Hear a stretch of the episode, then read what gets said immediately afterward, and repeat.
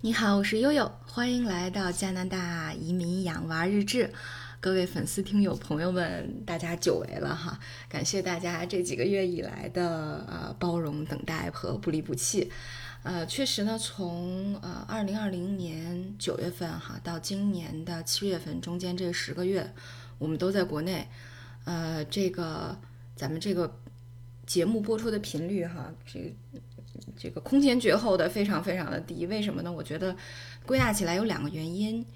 呃，一个呢是我总觉得你在国内哈，远远的聊聊加拿大的移民生活，好像总有点儿名不副实。呃，而且呢又不是掌握的加拿大本地的一手素材，所以总觉得加工。别完别的，就是相当于炒完别人做的饭以后，总觉得好像欠点火候，不是那个意思哈。呃，这是一方面原因。然后另外一方面，就像有的这个听友在催更的时候哈，有在微信里私信我，他说：“哎，我听听你的节目，然后再看看你的朋友圈，我就发现真的是啊，你在北京是有多忙，在加拿大就是有多闲。所以确实，这个生活节奏的原因呢，特别是在我们。就要回加拿大的这一两个月里面，特别明显，特别突出啊！每天累的都觉得躺在床上一闭眼就睡着了哈，不像原来似的，等了孩等等孩子们睡着以后，我还能有一点自己的时间，能记录和分享一下生活的。啊，为什么会这么忙呢？我跟大家汇报一下哈，我们是二零二零年九月份回的国，是九月六号的飞机。然后大家也知道，根据当呃当时的这个疫情的情况呢，我们是先在西安隔离了十四天。啊，然后又在北又回到北京，根据居委会当地北京的这个政策要求，我们又自己在家隔离了一周，所以这样，呃，整个九月份就没了。然后十月份呢，我父母把天津的房子处理掉了，所以我们整个十月份都在天津，在卖房在搬家，以至于当时想跟天津很多听友们聚聚会都没能安排出时间。对，然后十一月份呢，我们自己在北京卖房，啊，十二月份这个。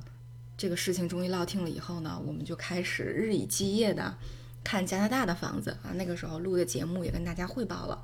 当时加拿大的房地产市场开始回升，然后逐渐进入一个白热化的情况。所以对于我们这些准备买房的人来说，真的就是每天就像在油锅上小煎着一样啊，所以就挺着急的。然后在一月中旬，我们终于跟卖家谈妥了，一来一去中间就折腾了。将近半个月，二十天的时间啊，定下来能够买房，下了个 offer，然后基本上整个的二月份，我们都在跟呃房产过户的经纪公司、我们的律师、银行的贷款和保险公司在沟通，而所有的沟通呢，基本上都是从晚上八点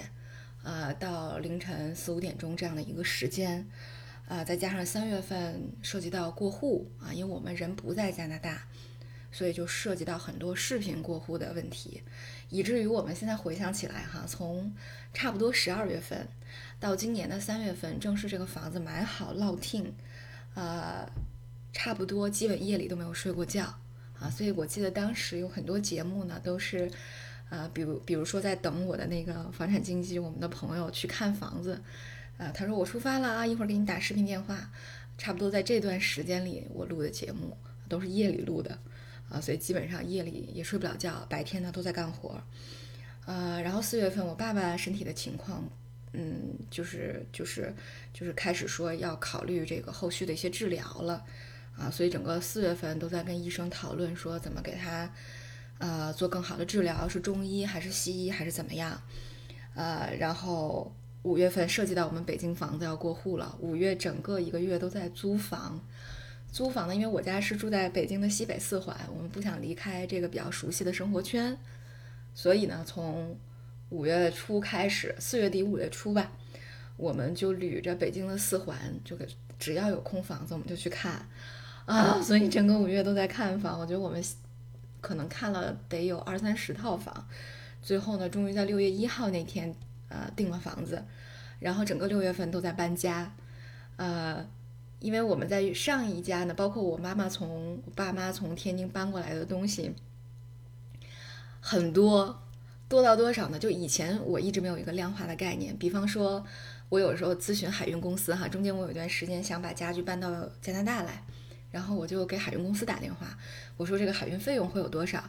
然后这个时候，海运公司通常会问你的第一个问题就是说，你家有多少东西？你有多少立方的东西？所以我就完全没有这个量化概念。但是呢，经过这次搬家，我终于知道了啊，因为这个像货拉拉最大的这个厢式货车，差不多塞满了是二十立方的家具，啊，就二十立方的这个货物。那我们家的所有的东西家当哈，不含小车。啊，就所有的家当一共是四个最大号的这个车，那也就是说我们家有八十个立方，差不多海运的话呢，就是在一个半到两个集装箱左右的样子。所以通过这次搬家，大家也知道，我们光大车拉就拉了呃三四趟，然后小车又有大概六七趟，所以想想这时候多少东西，我的妈呀！呃，最终呢，我也没有勇气把一部分家具往往加拿大拉了，因为我就发现。天呐，连北京从呃，就是后来我们是把这个租的房子租在了石景山，就从海淀搬到石景山，有的家具光到这么两下都不能要了，更别说海运了。所以我想干脆算了吧，啊，所以这个整个六月都在搬家，然后呃七月份大家也知道，我们很很仓促的收拾收拾东西就就就就回到加拿大了哈，因为有呃有很多这个。啊，粉丝和听友，慢慢我们变成了很好的朋友啊！我走之前还还专门到我们家来看，呃，还来来看我们全家，就大家也看到了，我是一个什么，就跟逃难一样什么样的样子啊，家里乱七八糟的，所以就真的是，当时我还说，哦，真的是觉得没有没有办法，就没有体力，没有精力，没有心情再去更新，就是你必须得回到一个相对来说生活秩序比较稳定的阶段啊，大家能晚上能有地方睡觉。呃，能能吃的好饭哈，才能有心情跟大家分享所谓的生活。因为你每天就像我这种，我和大洋这种，就是生活中又有点洁癖、有点强迫症的人，每天一睁眼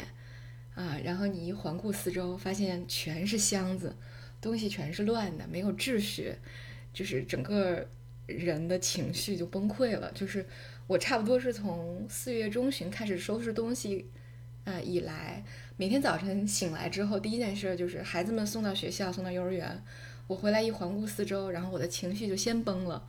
啊，就什么活都没干的情绪先崩了，然后得坐那平复半天，然后才能继续开始干活。再加上北北京一天一天又热起来，哎呦，大家可以想象，我的天呐，我觉得我每天都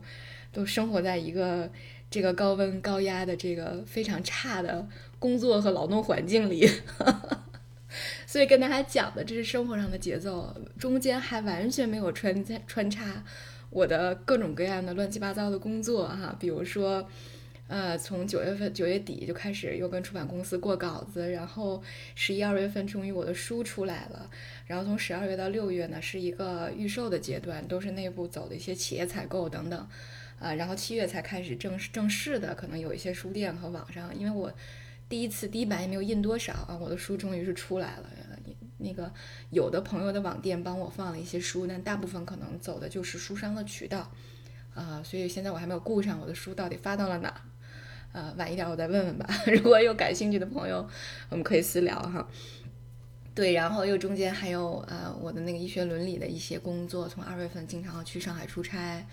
对，然后到呃这个我的这个。职业顾问的情况哈，要给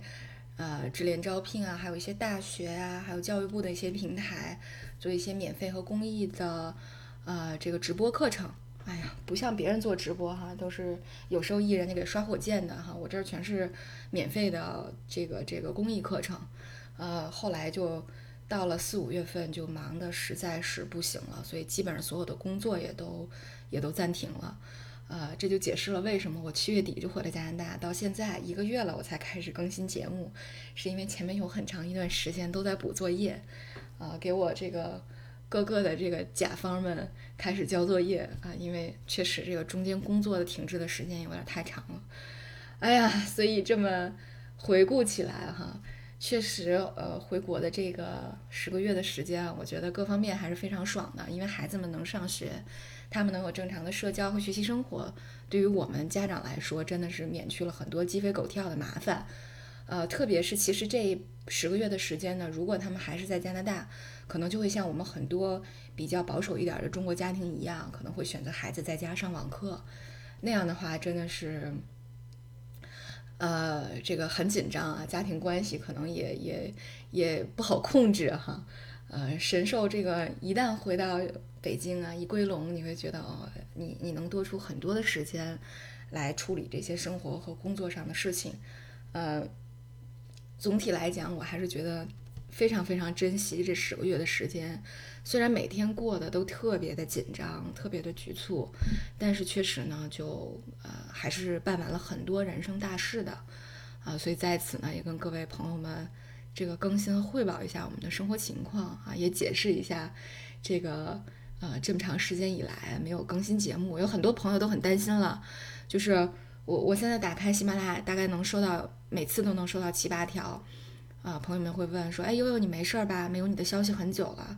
呃你你你们都好吧？我我们还都挺好的哈。所以今天先跟大家汇报一下节奏，然后呢，明天呢我们再聊聊，就是我们在回程途中都遇到了什么事儿。啊，还是有挺多有趣的事情的。好，今天呢，我们的更新就到这里，啊，感谢大家的收听，也希望大家能够啊像以前一样持续的关注。好，今天我们就到这里，我是悠悠。